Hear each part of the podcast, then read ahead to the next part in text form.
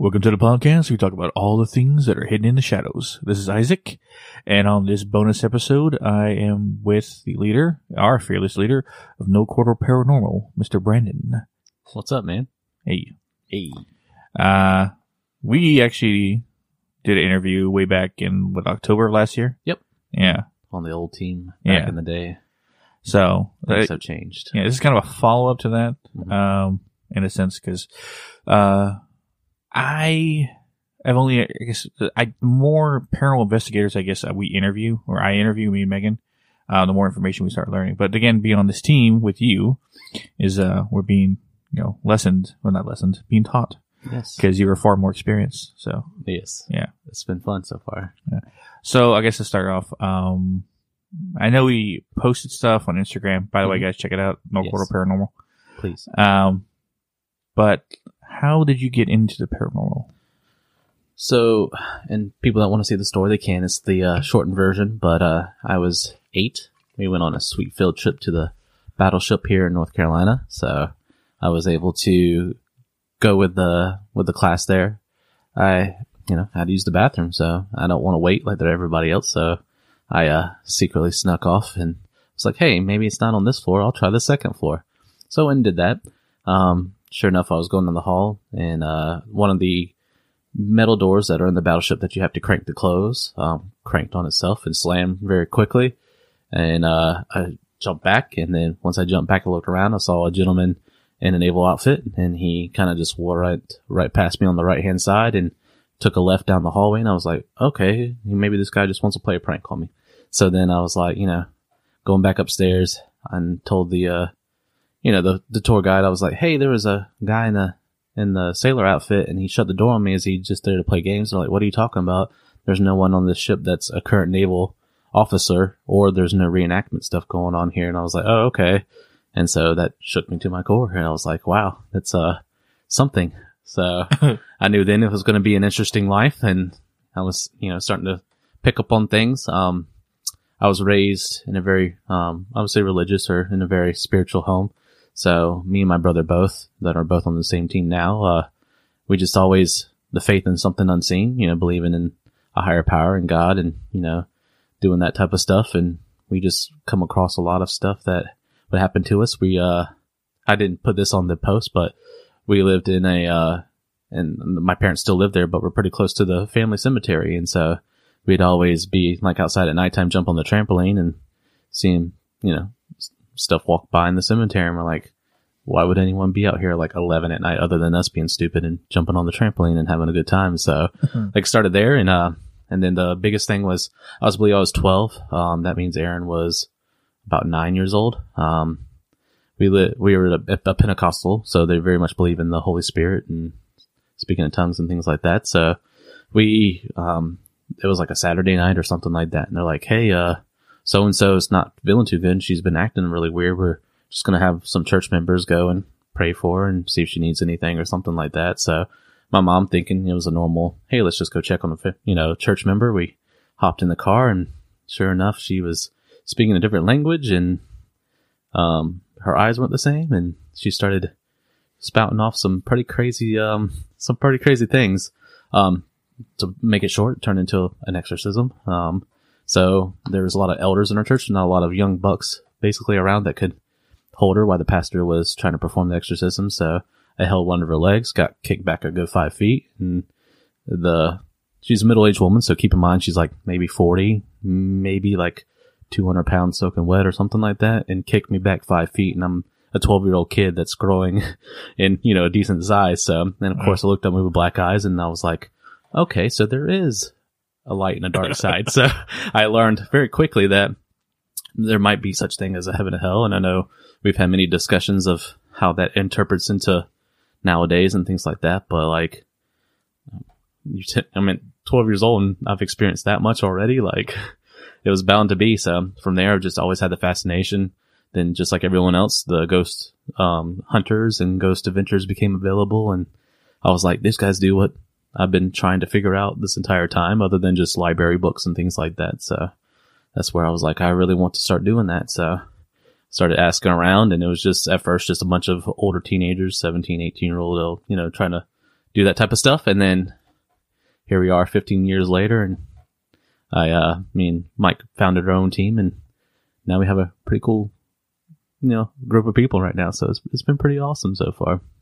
Yeah, I know, because I remember when we, uh, we've, uh, one of our first investigation styles, um, mm-hmm. that, uh, you took us out to, uh, the Octagon House, mm-hmm. right? Yep. And you basically just like, hey, see what you feel, right? Mm-hmm. And stuff like that, which we end up finding truth to our abilities, because a lot of things we found, you're like, oh yeah, that's, that's that, and that's that. Yep. Um, And the funny thing is, I remember, because I was always a fan of Ghost Adventures as well, like mm-hmm. when I watched it. Ghost Hunters, not so much, because they had a camera crew following them around, yeah. so it didn't feel real. Higher production, yeah. Yeah, so Ghost Adventures, like, it was just those guys. Just Nick and Aaron and Zach, yeah. yeah. And then maybe they had, they had like, a semi-production crew for the interviews they did before, and then after their investigation, it was just them. But um, you uh, you had equipment, and you had equipment like, oh shit, I've seen that before. Yeah. I know what that is. Yeah. Look, that thing lights up. It goes red. yeah. yeah, so we have... Uh, And we're still a work in progress, um, like the previous one that some of them might have heard in the last bonus episode. But, um, you know, coming into a new team, you know, I have some stuff left over from that previous team, but now we're adding on the stuff that we used to have. So, you know, getting a surveillance camera soon, getting some more camcorders, different angles, um, just being able to put a, together a decent YouTube for evidence and just for people to see our, our investigations and stuff like that. So that's coming along. Um, but I was able to introduce you to some of the stuff you got to see and on T V and kind of get you guys at least familiar with it. I know you, I use you guys as like the litmus test basically for most locations, but we're going to come across some ones that you might have to use all that hand power. So, you know, I'll be able to kind of teach you guys more and more about the different devices and stuff like that. So especially if it's residual cases, stuff like that, where they're just mimicking the same thing over and over again. And we're just there to collect the evidence and be like, yeah, your place is haunted. Congrats. yeah. Now, the one thing that I saw that was unlike anything I've ever seen before was the uh, Necrophonics uh, Ghost app yeah. that you had on your phone, which before this app, I was just like, like Paranormal apps, so I was like, nah, that's a bunch of crap. Like, they didn't really work. But the one, that one you use on your phone, that's legit. Because I thought you might, you said a spirit box. I was like, oh, where's the thing that I saw from Ghost Adventures? Like, oh, no, yeah. it's the phone. I'm like, oh, shit. Now, yeah. I want one. Uh, there's a guy, I think his last name is Huff, but he has like a Huff Spirit Box, and it's like legit, like, clear as day coming through. Those will be awesome down the road. But this Necrophonic app, um, the way I use it and the way that's the most effective is if you turn it in airplane mode, that means there's no interference with internet. There's nothing piping anything in there. It's just the program set of words that are in there and the voices they pre-programmed. And literally it's up to whatever's there with you to, um, interpret or use those voices or whatever to come across. And that's why I find it to be the most accurate when you're not anywhere with Wi-Fi or internet like that. You just completely turn it off, because then it's substantial, because it's really just using the device itself, which is pretty awesome. Yeah, I guess second place of that would be what, Ghost Tube? Ghost Tube, which I found, um, I forget, that was Amy's Crypt from YouTube. Um, she's the one that helped develop that one, which is awesome, because for those that don't have like a K two and they're trying to just start out, it does have like an E M F detector, which is pretty cool. You have to be careful of the, um, what Mike calls the Faraday cage. So we put it up against like a bird cage and it goes crazy because it detects the E M F, but bird cages or cages or fences in general tend to hold magnetism for some reason. So that's not very effective in those areas, mm. but, um, just, you know, middle of a field and all of a sudden it spikes off and then you get one answer words. And that's what I like about Ghost Tube. It quiets to where something has to focus for that particular word to come through. You're not hearing multiple voices or a lot of them coming at you at one time, like you do with a Necrophonic app. Um, so it just depends on the location, but sometimes when you're around a lot of stuff that would be conceived as spirits, sometimes it's nice to have just one answer and it's nice and easy. And a lot of times it'll kind of correlate with the evidence that you're trying to produce or the person you're trying to talk with. So pretty effective for both.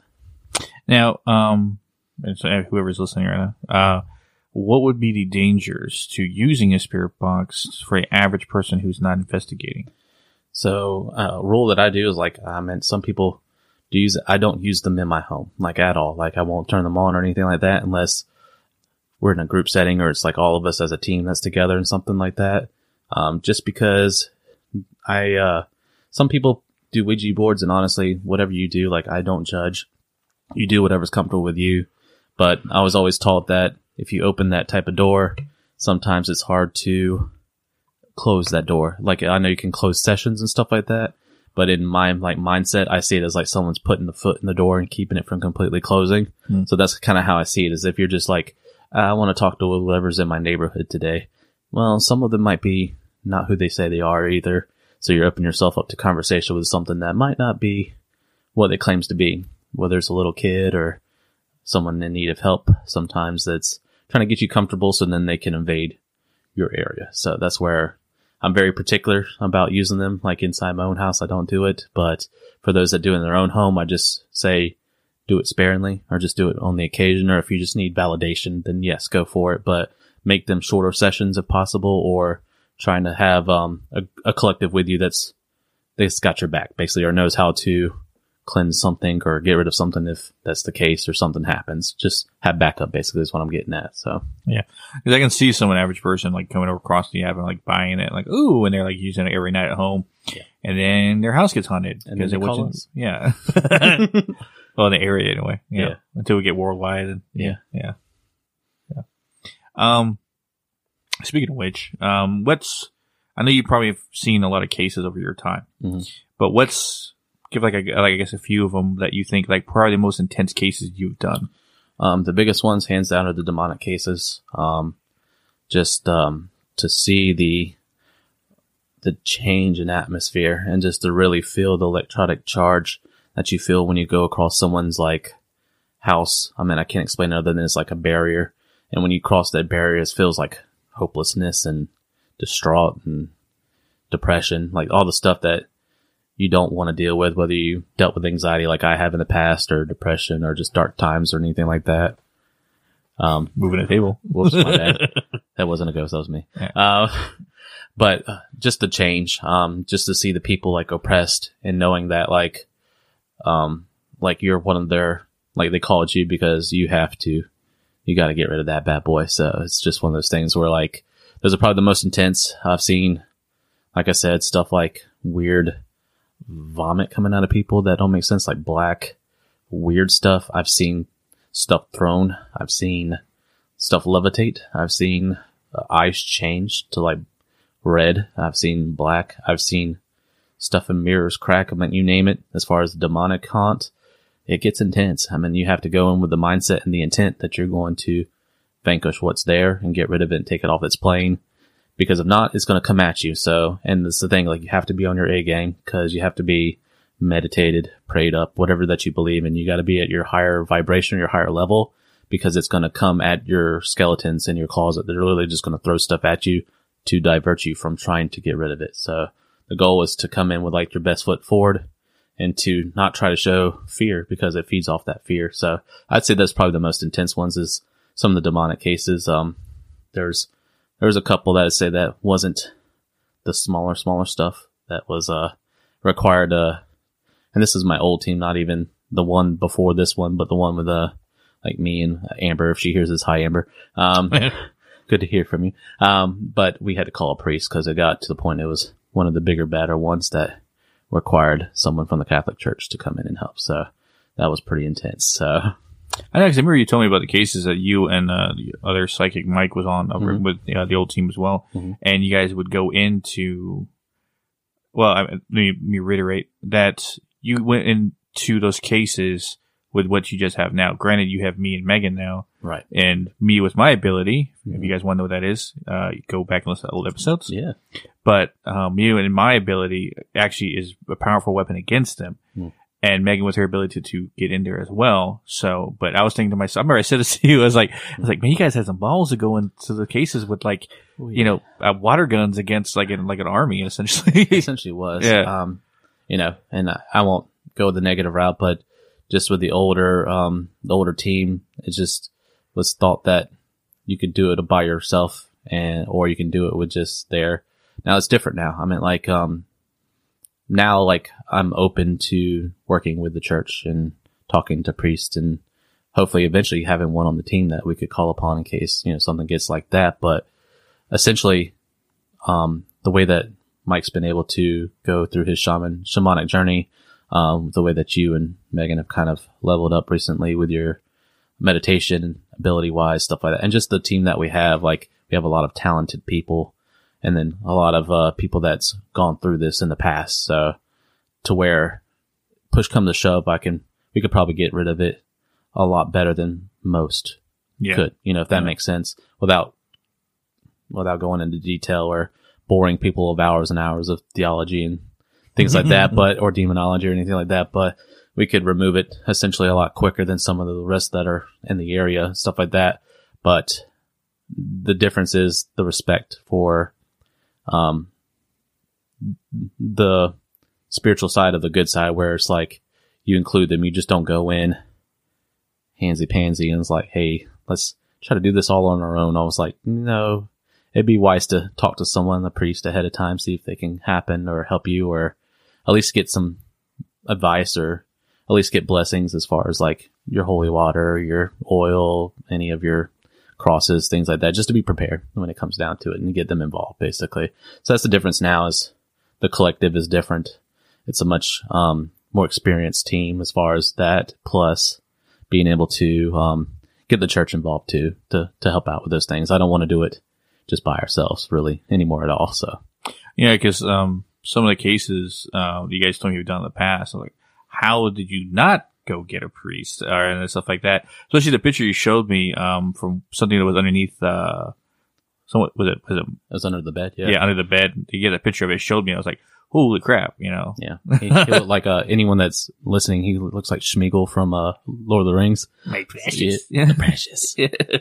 Um, but yeah, he was. And the thing is, like, we call them crackers, but they're essentially these incubus, succubus crackers. Type. Yeah, which means they're the uh, low, low level guys, the ones you call smoke, uh, oh, okay. and not and not uh, and not the harder stuff. Right. Um, but that's essentially the ones that we that we've dealt with recently. We got, um, I'll be honest, you know, by the grace of God and being lucky that we were able to get B six for six and not fail. Um, two of those were the same case, just twice over because of the negligence of the family in the home and just continuing to go down rabbit holes they shouldn't. So, yeah. you know, fixing something that we've already fixed once before. Um, so now it's different. Now it's like definitely like if something comes across, which there might be something, we'll see how it goes. There's just being messages delivered to us that we might have to deal with something like that here in the future. And if that's the case, I want us all to be ready to go.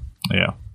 I know. Um, I guess a small rundown because this is almost like a uh, introduction to the team in a sense, yes. but our team, I think other from you and Aaron, right, all have abilities. Aaron's actually very intuitive. Like huh. he feels and almost senses like aura. So he's, he's, um, I'd say between the both of us, he's got more of the, uh, this, not the spiritual aspect, but the, he just feels it more. Whereas like I'm having to practice meditation and seeking, you know, third eye and stuff like that. I've always got the gut feeling, you know, your first gut feeling is usually like the right one, the intuitive type thing, or I'll have my left ear, right ear ring, which is usually like listen or warning type situation. But yeah, explain that real quick, because a lot of people have never heard of that. Sure. Yeah. The the ring in the ear. Yeah. Um. So the best way I can explain it and just learning as far as, because you know I'm looking into other things just to just have the knowledge and things like that. But like the shamanic path or even the, the mediums, sometimes if they hear like a ring in their left ear, it's usually like a, hey, listen, I'm trying to speak to you, or someone is speaking of you, and you just need to listen. Mm. Whereas the right ear was always like a harder one. It hurts a little bit more, like it rings, and it feels like an earache almost, but it's almost like a warning shot, or it's like, hey, listen to this because this is like, you need to be careful type situation. Now, if both of them ring, that means usually something's popping off. So it's usually like a poltergeist case, uh, demonic case. My ears will pop like I'm higher in elevation, like going to the mountains. So mm. that's where both of them will kind of pop on you. Or it's a, um, I would say like an enlightenment or a, you just figure something out and then your both ears pop. It's almost like a confirmation type situation. So I've gotten lucky to have that, but my brother is very much intuitive and just feels people and like energies and stuff like that, which is pretty cool. It's almost like auras, but not seeing them, if that makes sense. Yeah, 'cause I know Um, uh, there's other members of the team that I haven't met yet, but because they haven't been able to make it out to any investigations, right? Uh, which is Brad and Melissa. Yep, Brad and Melissa. Melissa is an actually an, an empath, and she's had stuff. Which her story, I think, is going to be pretty soon on the Instagram feed. So you'll be able to each one of these members, you'll be able to kind of get a gist of what we're about and how we came across this and why we're on this team now. But um, Melissa's very much an empath. She grew up the same way I did as far as like religious and, you know, things like that, and very much loves her some Jesus and stuff like that, just like, you know, some of us do. But um, she's always, um, her mom told her like she played with orbs in her crib and stuff like that. Like stuff would come to her and she would see it and kind of hear it and feel it more. Mm. Whereas like her sisters and others would just kind of deny that they didn't see anything just because it goes against that religion a lot of times. So yeah. um, Brad is an actual practicing, like he's uh, very much Jewish. He uh, practices the Sabbath on a Saturday. However, he is a hybrid in the sense that he does believe that Jesus is the Messiah and that they came to the world to, you know, save the earth. So he's definitely like a um or an Orthodox Jewish type deal. No, um, yeah, which is I, interesting. Yeah, I, I met a really few, cool. few of those people. Uh, certain like Christian meeting things or mm-hmm. something.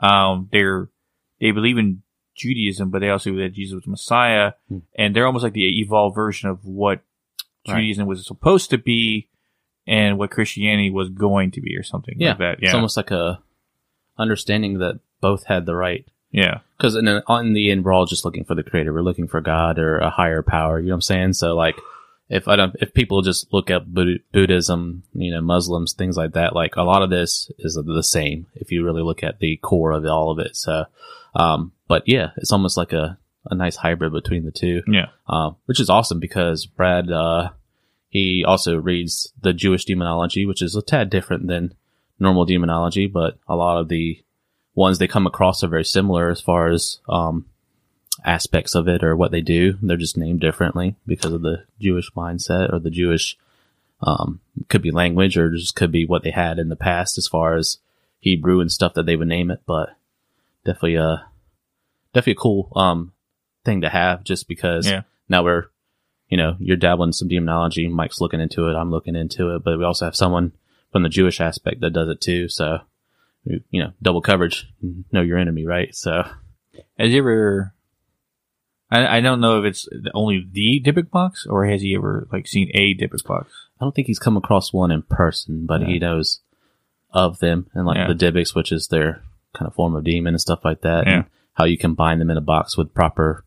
seal and wax and salt and other things that you have to do to get him in there. But um, he hasn't seen one in person, but he's very much familiar with the, the terminology and the background of it and stuff like that, which he's been really helpful, especially with the um stuff we come across with like the Freemasons and different things like that. He's very versed in history, just like um just like Melissa is. They're very much like the, the historians or the big, big researchers other yeah. than me and your Megan looking up some stuff and so it's getting there, but everyone else is like super, almost. Not I wouldn't say superpowers, but all you know, we all have.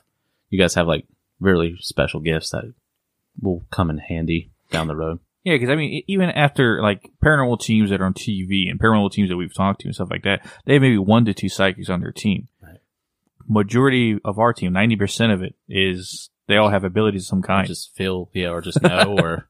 They pick up on it, or like a week later, like pretty sure this was this, and then we go to investigate, and and it all happens. Um, just like um, your Megan was writing down a license plate, and I have a rental because I got in a wreck recently, and it's got the same license plate that she remembers in the same type of car. So like, it's cool how things come together when you see it ahead of time. Yeah. So and so these warnings that the ones that are on the teams that are getting, it's become almost like a hey, get ready type situation. So yeah.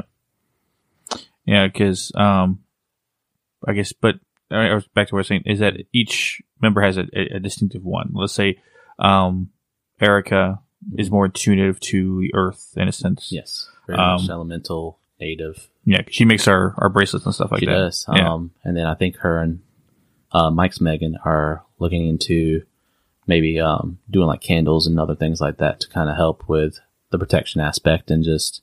The metaphysical type realm of just being protected and knowing knowing what you got to come against. So yeah, and um, Mike is essentially like almost like the guide. His abilities yes. is to almost like guide people into their proper paths, mm-hmm. right? He, it's just, his connection with his uh, spirit guide is strong because he can actually have conversations with was it Bert, right? Yeah, Bert. Bert yep, yeah, he's one of them. Yeah. Um, the cool thing is I've seen Mike before all this. Like I've known him. Probably about the same time frame that I've actually um, done investigating. I've known him from a previous employer and stuff like that. So we've known each other when we were just normal and didn't know that we had the same passion, and not knowing that we both dealt with this stuff in the past to when he did pass away and came back from the operation and stuff like that. And you said so, twice, right? Twice. Yeah.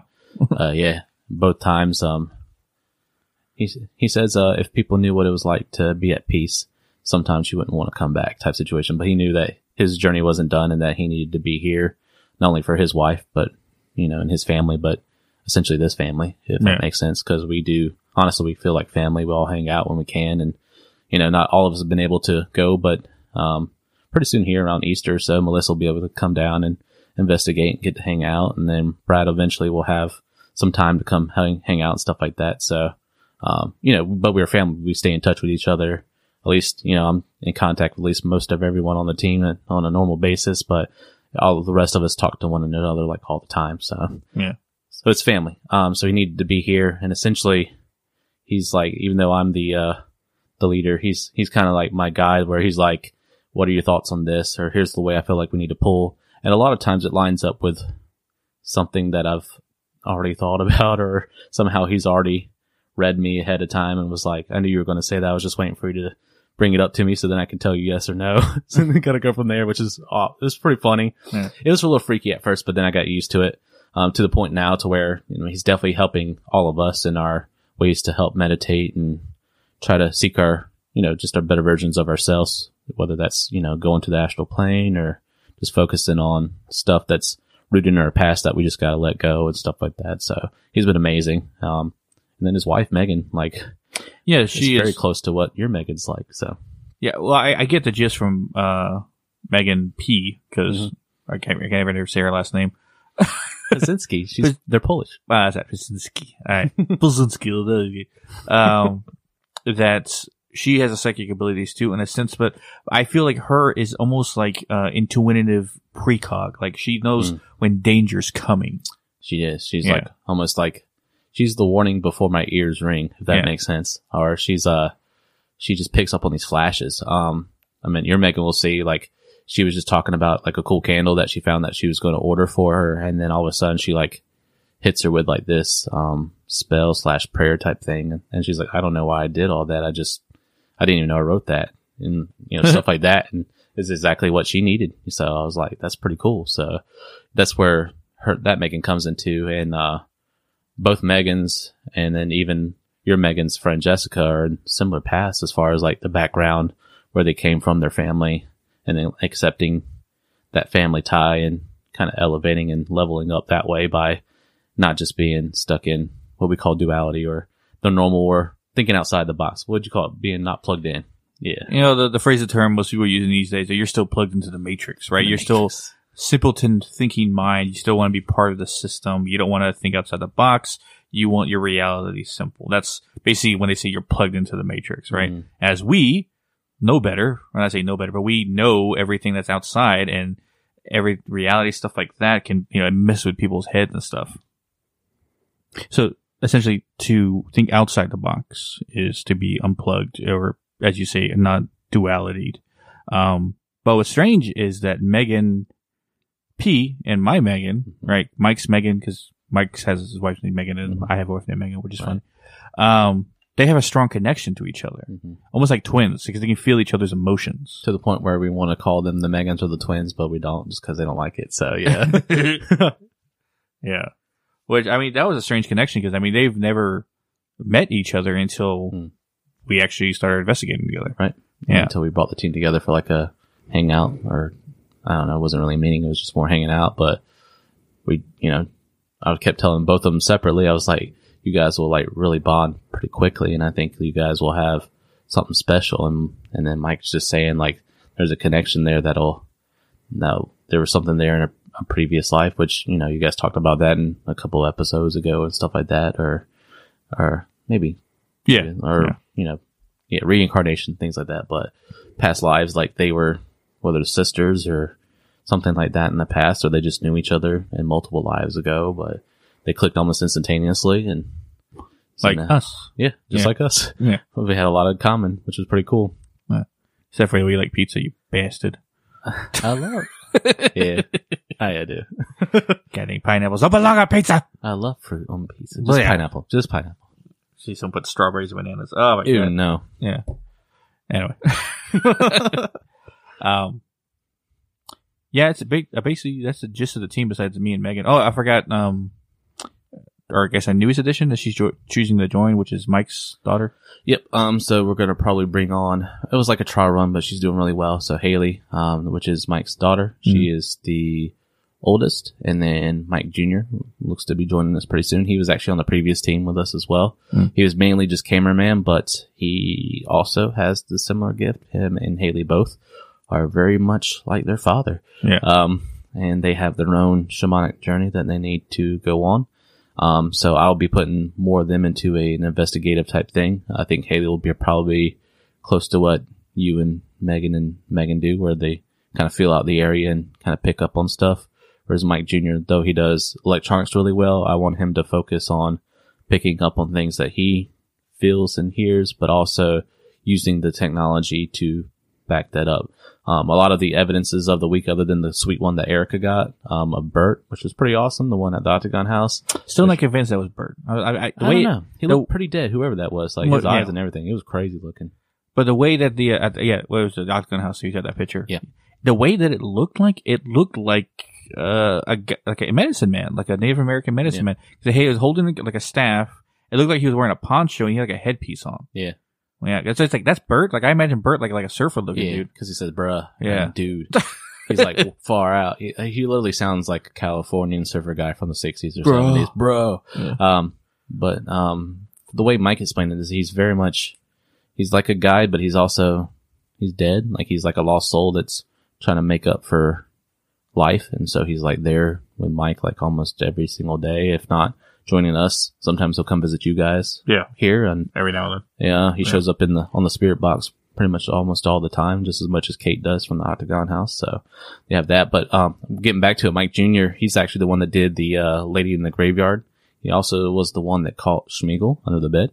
Mm. Um, and he also caught the angel, which we'll see pretty shortly on the evidence of the week page there on, um, the Instagram and Twitter and stuff like that. So, um, he's got a knack for just going at the right time by feeling something and going for it.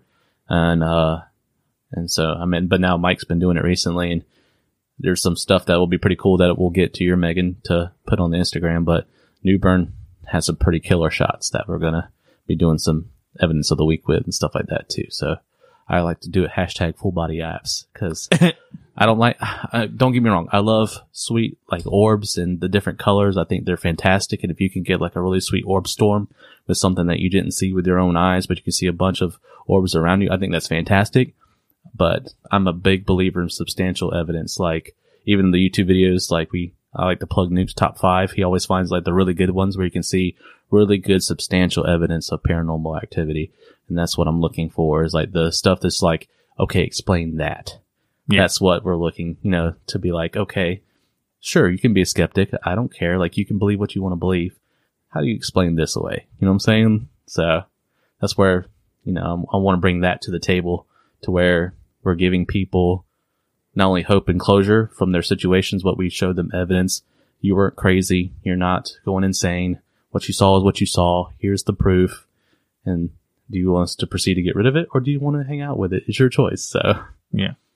Which, that's still something that I guess I struggle with. And not say struggle with, but that question, the morality behind it, is because my ability, as I've explained in other episodes, and you know all too well, but um, because if you listen to this bonus episode without a re- previous episodes, what are you doing? You're watching a third movie without watching the I mean, first. Thanks two. For picking me first, but like, go, go listen to the other ones. They're amazing. But my ability to allow to absorb the energy of the dead. And I mostly take them off the plane, the energy that they use to be on the plane, to make noises, to talk, or whatever like that. And I've seen what it looks like to a dark entity when I take that. It's basically I'm tearing away the essence of what they are and leaving a blank mannequin of what was. And they basically just go back to the dimension or wherever they're from. Um, to do that to a left-hand charge. Right hand's evil. Left hand's good. To do that to a, a regular human spirit, to take them off the plane in that way, feels cruel to me. Uh, hence why I don't like charging with my, or like absorbing with my left hand. I like finding where they are because I can find them easily. But to take them off the plane that way would, to me, feels cruel. But then again, I've never looked and saw what it looks like to a left-hand pull. So I don't know if I'm doing that. It is my assumption because I haven't really used my third eye, as they say, to see what it looks like to pull with the left hand. So that's why I'm kind of reluctant about it. So if we did enter a case and such that person does not want anybody at their house, I guess our best bet's to help them with that. It's like, I don't want any ghosts there. I don't want nobody to take both waves dark there and both light. Mm-hmm. So I guess the only way to do that was hopefully cross them over. Essentially, yeah. yeah. Um, we don't want to force. I mean, because you got to look at them like these are we're people. Yeah. And, and then they're on what we call the purgatory, the in-between, whatever you want to call it. The mm-hmm. gray, not the black or the white. Fourth dimension. Yes, the fourth dimension. Yeah. Non-duality. Um, not in the Matrix. Um, but essentially, you do the practices of, hey, I know you're here. Um, I know this is probably your place ahead of time or was yours before here. Um, we really would like to be at peace. Um, and that's usually as a team, we're trying to look for a message or something like a compromise. Like, hey, mm-hmm. some of them are like, you know, we had one where it's like. That's my follow-up question. Like, you had a case like we had to remove people, spirits out of a house. I didn't have to remove. It was a compromise. So it's like, hey, if you don't. I, there was one where this, it was a, as an elderly lady. She was a grandma and, um, that's just her house. She's been there, you know, since early nineteen hundreds. That was her place. Mm-hmm. Um, essentially she loved it. She loved her garden.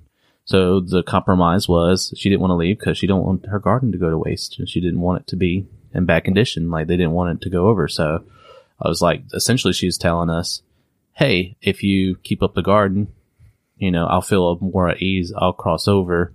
But if, you know, like I'm going to come check from time to time, which that's interesting. That's the new whole theology and stuff like that. Like, can you be in what's considered a heaven or a paradise or whatever that you go to or wherever you're at peace at and sleeping? But can you all of a sudden, just all of a sudden show up and check on things? I've, I feel like I can because, you know, me and my brother both have felt my grandfather, whether he's my spirit guide or my guardian angel, but very much a Christian man. I believe he was, you know, is in a paradise or in heaven, but he guards. So I don't know if like he was asked to do that or he just took it upon himself that he was going to hop in and out from time to time. But this grandma was essentially saying, hey, if you keep the garden up, I'll come check on it and make sure you're not messing up. But if not, I'll stay crossed over and I won't mess with you. So that was a compromise. Yeah. So, um, I never had to force one out and I, I don't really want to unless I absolutely have to. I just look at it as like, they were people too. I have to look at it in a, like a natural sense. Cause like you said, it's kind of cruel. That's, that was their place. That was yeah. their, that's their, some of, some of what I feel sometimes is like, that is their paradise. That is their end. You know, like they just want to be there at peace. And then what they love, like their serenity of their home and stuff like that. So when new owners come in, a lot of times it's compromise or just get them to cross or get a message across. And usually they will. So that's probably been like the most, The most I see is more compromise and not removal. Um, cause the ones that are really like, really bad off, they, what I, what I feel like they go poltergeist where they just get mad, angry, and that's where they get more negative. And when they get negative, that's when smudging and, um, like we, we talk about like removal can happen because essentially they've gone dark, if that makes sense. So, yeah. Like they've drunk, they've been driven so crazy in the afterlife, they just lose their mind and go crazy. Now poltergeist can be like that even when they cross over because they were maybe an evil murderer in life and so they're very much the same in death and they just want to ransack the place and throw stuff around and get mad because they don't want to face their judgment. So, you know, it's one of those things where, all right, buddy, but if you're negative, it's time to go. So, yeah, which those cases in the future are going to be pretty interesting. Um, well, with your ability. Yeah. We'll collect the evidence and say, hey, you weren't crazy and um, it's removed now. So, yeah. Which, uh, like I was telling you before, that kind of success is not going to go unnoticed, um, with, with everything, um, that we are right. going to do. Right. But yeah. The good thing is this team isn't focused on that fame. Like really no. We're out to help the people in the locations there first. And like I, I'm relentless. That's why I put no quarter, not only by my relative of Blackbeard, but also, you know, showing literally no quarter to, I'm not going to let I don't, I'm not going to let fame, I'm not going to let darkness or anything mean or anything like that take over people's lives, when if they just want to be at peace, I want them to be at peace, you know, and whether that's you're alive or dead, you know what I'm saying? Like, I want people to have their peace, if that makes sense. Which I think is why, oh, excuse me, I uh, switched my back. I, I think what attracted me and Megan to your team, in a sense, is that you weren't looking for fame, you were looking to help people. Correct. And my assumption with paranormal investigators before I guess I joined the paranormal investigation field was a lot of them were, oh, I, I, it is true, a lot of them are looking out to get fame. They want to be the next Ghost Adventures, Ghost Hunters, Paranormal State, whoever those people are out there on T V, somewhat famous to the paranormal community, right? And getting your name out there. I mean, everyone essentially says they want to be the next Warrens, right? right? Have their stories, their uh, adventures essentially be turned into movies. Mm-hmm. Um, hell, even the Ghost Adventures team, Zach Bagans, granted, he's popular among the paranormal community. You know his name, mm-hmm. but he's still not on a level of, like, people like don't do not care about the paranormal, know who he is. Right. Yeah. But everybody knows Ed and Lorraine Warren from all their time they've ever spent investigating Annabelle, the movies that are made from them. That's kind of mm-hmm. how they got. And then when people, you know, looked into them, like, holy crap, these people, this couple lived a long time investigating. They're like the O Gs when it comes to the whole mm-hmm. paranormal investigative world. Yeah.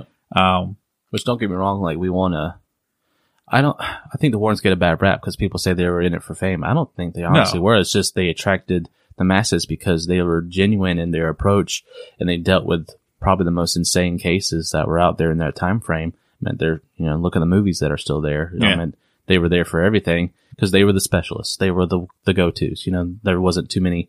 You know, there's a lot of teams now that can help out and help you out. And that's where I'm like, I'm not, you know, I'm not jealous. I don't, I'm not territorial. I'm, you know, there might be some teams that are built out of negativity or jealousy or something like that, or they're just trying it for fame.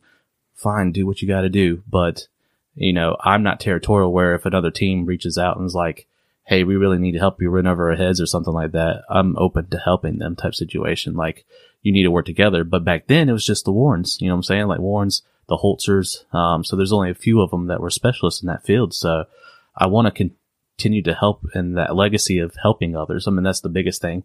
Yeah, it might attract some media and stuff like that. So be it. But honestly, I could care less if I ever get famous or not. Like, I just want to help, you know, but I do want to essentially carry the, the Warren legacy and, and continue to help others in need and document these cases, because I think it's good for the paranormal field and for research. So, and the interviews I've done so far and lives with other investigators, and they ask about our team and stuff like that, I say I kind of think we're built off what Lorraine Warren said, and I forget what movie it was, but I guess the line that she said before is that when people get robbed or they get, you know, fraud or anything like that, they call the police or they have security or they have the hospital, a doctor to call when something's wrong.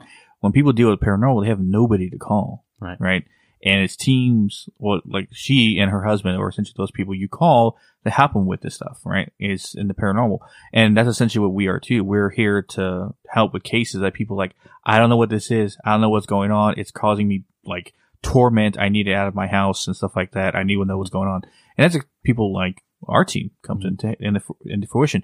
But what my other, I guess, prerogative when it comes to paranormal investigating is to expose this world. Because a lot of people out there do not want to accept the fact that ghosts, demons, and other stuff out of what they consider normality exists. Like, they still want to be plugged in. As right. You know, keep saying that. They want to ignore it. Yeah. They want to ignore that it exists because they don't want that sense of reality exposed to them. Because, like, oh, crap, you know, there's more stuff out there than just my little life on Instagram or something. Mm-hmm. You know, and, and they don't want to accept that. A lot of people will fight tooth and nail to hold on to that. And That's I like I was I forgot who I was talking to, investigator wise, that um I hope one day that paranormal investigating, or it's the supernatural, the spirit world, we look at as almost scientific in a sense of the same way other things do today, right? Like, studied the same way, and technology built to measure it and find it, and even like probably view it.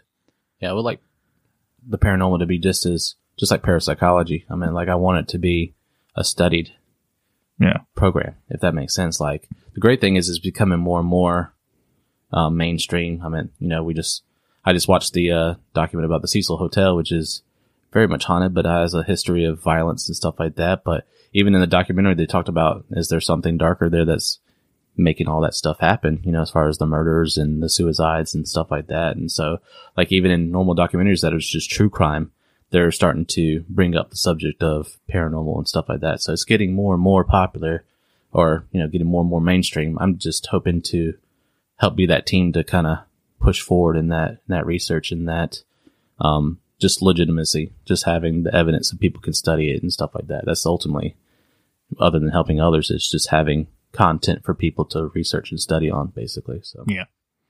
And then my other desire is, with this new ability of mine, I've said it many a times, is that I want to take out darkness, right, as much as I can. Every single time we encounter it, like our name says, I have no quarter for them. Mm-hmm. Every time I encounter it, like I say, every time my right hand charges and I find what it is, I'm taking it off the plane, mm-hmm, uh, without any question of ask of what it is and like that. I just instantly do that. And, I, and that's, it's kind of a drive I have now. It's to take out evil out of this world as much as I can. Right. Yeah. I think, and some of that, and it's something that, you know, we'll do, but maybe in the future, like, we recognize what the it is first before we pull. Yeah. Um, but that's, um, I'd commend you, because you don't hesitate. If something jumps, jumps at your face, you remove it, and as, as it should be if it attacks.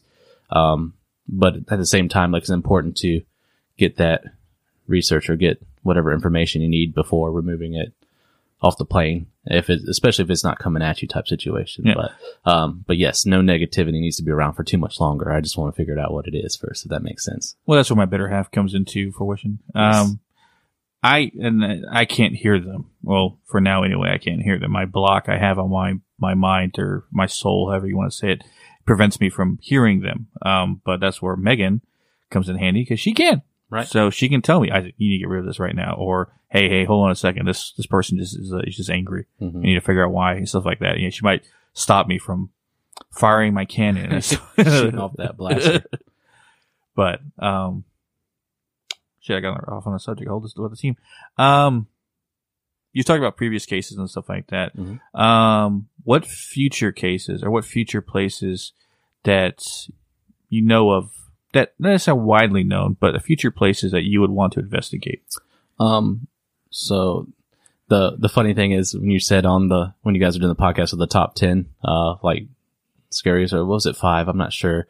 But then you're like five, like yeah. Brandon's want to want to do all of them. You're correct. um, I do. Um, like things like Bob Mackey's, it scares the pants out of some people. It does not scare me. I want to understand what's going on, why the portals are there. Um, what is it? What's its name? How can I get rid of it? Is there people that need to be crossed? Um, a good one that's in the future that's very possible, and, you know, don't hold us to it, but it's definitely looking like a thing, but it's, uh, the Trans-Allegheny Lunatic Asylum in West Virginia. Um, there's also a chance for the West Virginia Penitentiary, which is also very much haunted. I don't know why all of a sudden West Virginia is showing up, but mm. hi, West Virginia. Um, mm. But there's a possible places other than our local ones. Um, we're getting ready to do the historic web library in downtown Morehead City here pretty soon. Um, we'll be able to help with tours. Not only that, but also helping fund them as a, as a library, but it has a rich, rich history. Um, as far as, um, whether it's World War Two, World War One, um, things like that, Civil War beforehand, very old area. So, Um, not only will we have some really cool local ones, but all the bigger ones I really want to get a hold of for sure. Um, and then some battlefields. There's some in the works here too as well. So we'll probably start local in our state, but there's um, an opportunity to probably do a few of those in the future. So I'm really looking forward to really getting to travel um, once all this COVID stuff and we all get vaccinated, or it's at least safer to travel more often. I can't wait to go. Definitely want to go to the ranch. I want to check that out in Texas for sure. So maybe I'll just hop in one of their suitcases or something like that and just come along. It's like, just give me nah, some breathing room. We're good. Yeah, come along. It'll be fine. Uh, yeah, because I know I, I talk about it all the time, the infamous ranch, and mm-hmm. it's. I think it's I don't I haven't been there so long. Is I don't know if it's still at this high level, or it always has been, or I was a cause of why things were happening. There's a lot of questions I don't know. But I think if we ever went there to investigate and we didn't find anything, then I know that... What the hell is that? Oh, my stomach, sorry. Anyway. Um, yeah, that's my train of thought. Okay. If I was a cause for a lot of that stuff happening, or it's just naturally haunted, and now we have to find out why. Because the last time I was there was about... F- Shit, Longest Killing's been born. Almost four years now. Wow. Last time I was home. Yeah. Um, yeah, because every single time I had to go, something happened, and then now the pandemic hit, and that stopped us from going again. So, but uh, I think, yeah, after me making it vaccinated, we, we go, we're going to head down there, and that's what I'm going to do, a live from the ranch, doing it basically during the day. Mm-hmm. Um, and then oh, when we're doing an investigation later that night. Um, looking at June, maybe July, I don't know. But yeah, we'll probably do a live, just like show off the ranch. Like, this happened here. This story from this point was here. Like, I basically would, everyone get, would get to see the stories I've told before. Like, right. This happened here. This is there. Like, so you get to visualize and think, oh, okay. Like, I think a lot of people in their head, they probably picture something different until they see it. I totally have the Skinwalker Ranch in Colorado in my head instead. So I'm trying to, I want to distinguish the reality from the. It's my, not, it's my, not, it's not that big, but the trees are a lot smaller. Um, But yeah, and, and that's the one I wanted. So only to investigate, but along with Megan with her abilities, far advanced they are, mine with mine, and and our knowledge of now investigating probably at that point will be more extensive. So we actually can actually, you know, catch something, find something, prove that it is, or prove that it's not, you know. Right. Maybe all my childhood memories of that investigating was just because of me, and I don't know. It's, but I, I know it's not one hundred percent true because um, people other than myself experience stuff on that ranch. So you might actually find something. So I don't know what it is.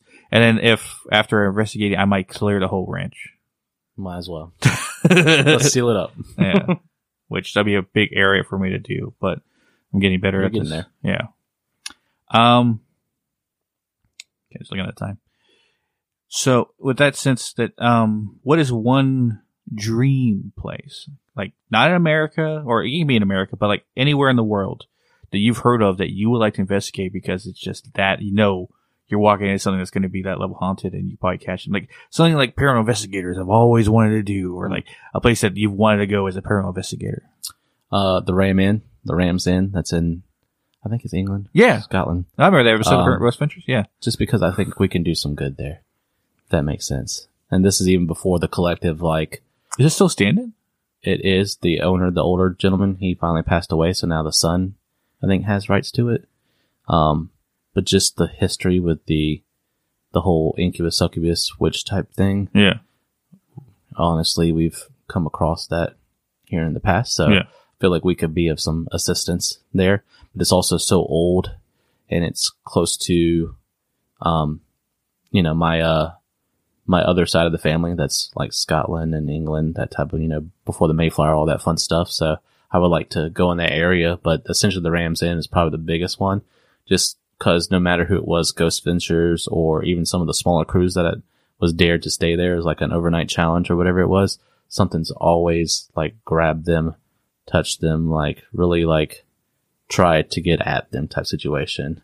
I just really want to see what would happen if we showed up, and that's kind of where I'm at for that. Yeah, I never left. Not the- because I don't need the proof, because sure, we'll take the proof, but... I feel like we could do some, we can do something there. Yeah, that'd be, that'd be a first for me. I've never left a continent. I left the country, but never left a continent yet. So going over there would be sweet. Plus a lot of good, like old, like metal clubs. Like, oh yeah, you know, Black Sabbath played here all the time. Like, I want to visit and stuff like that. For sure. The yeah. rock scene's amazing there. Maybe the shows will be up and we can catch some shows or something too. Yeah. Um, but yeah, definitely Rams in, uh, here locally. Um, it's privately owned. Um, but it's the Hammock House. It's where Blackbeard stayed when he was there. It's, uh, family tie. Um, every time I go near the front yard and we use the uh, box, they pretty much call to me and Aaron all the time. There's always movement in the windows. Um, there's always the constant teach, teach, teach, Blackbeard, Blackbeard. And they're like, come inside, come inside. And I was like, I can't. There's, you know, the People family's there. Not from there. They have cameras. I'm going to get arrested. They're like, yeah. I can't. I just, you know, it's not like I'm just like, hey, I'm related to Blackbeard. Let me walk in. That doesn't work like that. um, so the goal is to Uh, prove our worth as a team, that, you know, we're here to help with the historic sites. We're here to investigate with respect, here to help out and give the evidence. So maybe the word will get around and maybe the owners will reach out. So that's what I'm hoping, is that I can get that, finally, that one illustrious local haunt that I haven't been able to be inside of, um, to really like, to really kind of check that off, basically. Because then once I do that, I feel like stuff around our area, like for me personally, would be checked off, basically, other than probably the fort nearby, Fort Macon, for those that are in the coastal area or those that want to look it up. Fort Macon is there in Atlantic Beach. Um, definitely uh, been around for a long, long time. Such rich history.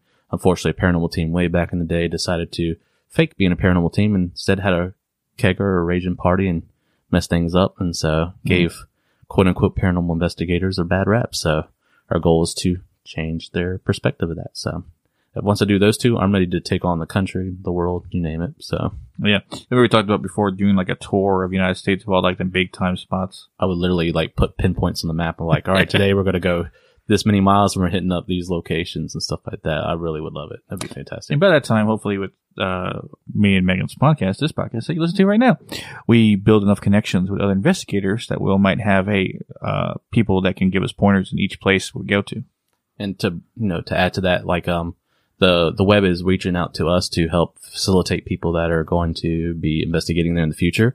So I would love to help swap with locations. If you have a location and you're in another state and you want to reach out to us as a team or you guys as a podcast, please mm. do that. Um, I would love for you guys to come visit North Carolina, enjoy the beach, but also get to do some sweet um, ghost hunting outside of your state and witness something new and something pretty pretty fantastic and historical. And I hope maybe one day we might be able to visit your state and be able to come along, or if you guys want to come along, we're more than welcome to, or have access to that. I would love it. So hey, if you got swap for swap, let us know.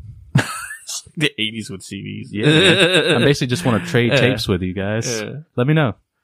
Uh, no, the main place I want to go to, to have money, well, you got to have money to go to, and you have to have a well-respected name and probably permission by the government, is Preveglia Islands in Italy.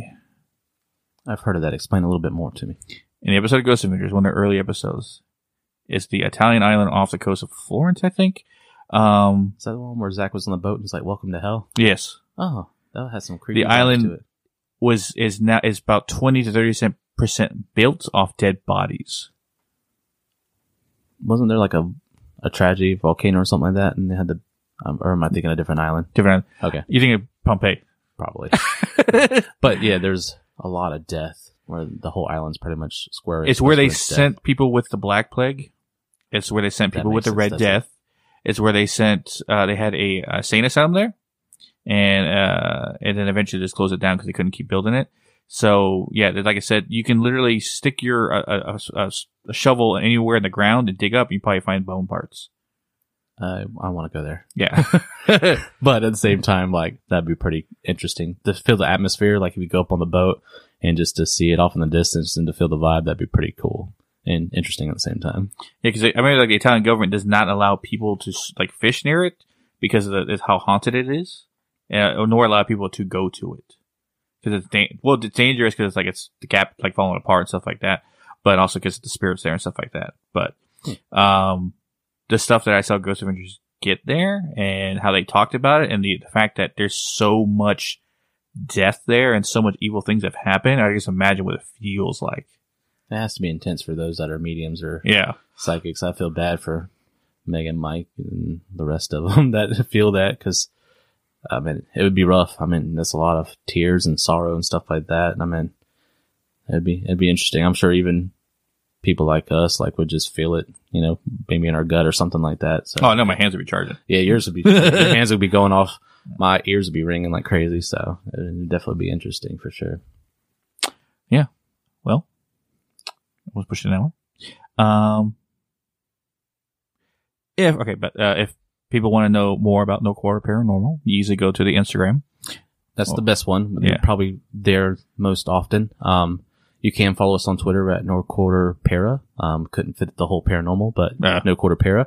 Um, pretty active on that as well. Um, we just got TikTok, so we got a few of those up there. Um, nineteen followers. Yay! But hey, we're getting there. Um, but it's No Quarter Paranormal. Um, we actually have Twitch now, so we might be doing some, um, live chatting, or we might play like a video game or something like that together and answer questions while we're playing or something like that, or might do one of the horror games like Slender Man or something like that down the road. That'd be pretty fun. Right. Um, so just, you know, something that has horror slash video games tied into it. Just, you know, to say hello and to answer questions and stuff like that live. Um, we do have Facebook. Uh, it's brand new. We had to make a brand new page, of course, because brand new team. So please follow us there. Um, if you need to find it on Facebook, actually it's at No Quarter Paranormal. So you'll be able to find it there as well. Um, and then, I don't think we have Snapchat. I don't know. I'm not big on Snapchat, but yeah. Maybe down the road we might have one. Um, but look at us for all platforms. We're constantly updating. Um, we have some fantastic like content that we do on the daily. Um, so just be looking out for that. Um, maybe a website in the future. Shout out to you guys for the website. I don't know if oh, Hidden in the Shadows. Yeah. yeah, Hidden Shadows, the podcast dot com. Yeah. Check that out, guys. Um, and announcement: we are going to have some merch coming out here pretty soon. So and then show me a mock up of a design. Like, ooh, it's gonna look so it's good. gonna look sick. Yeah. Um, but yeah, we'll have that stickers, uh, wristbands. Um.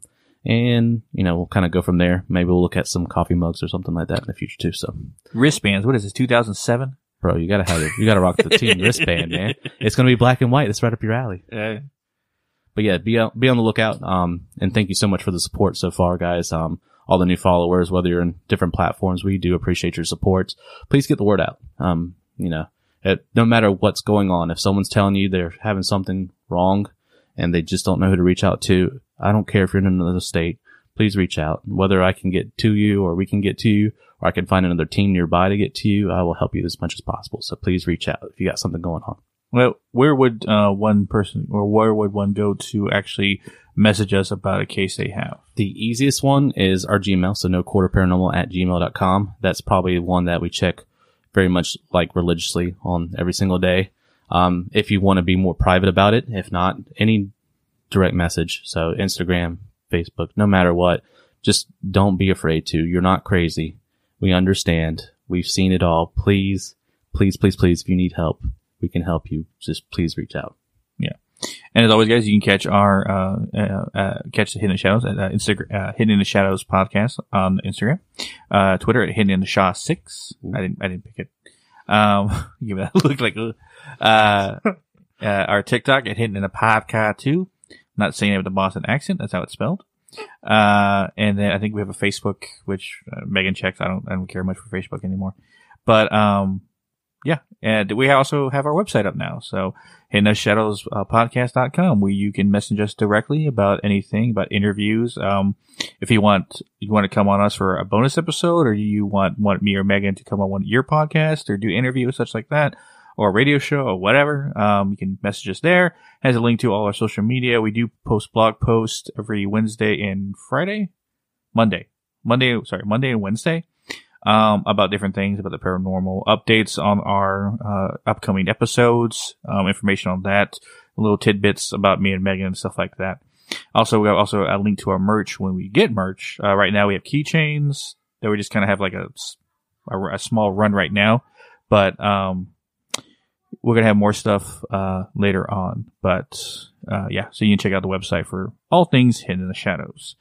Um, thanks for coming on. No problem, man. Thanks for having me. Yeah. And as always, we'll catch your weirdos in the next one.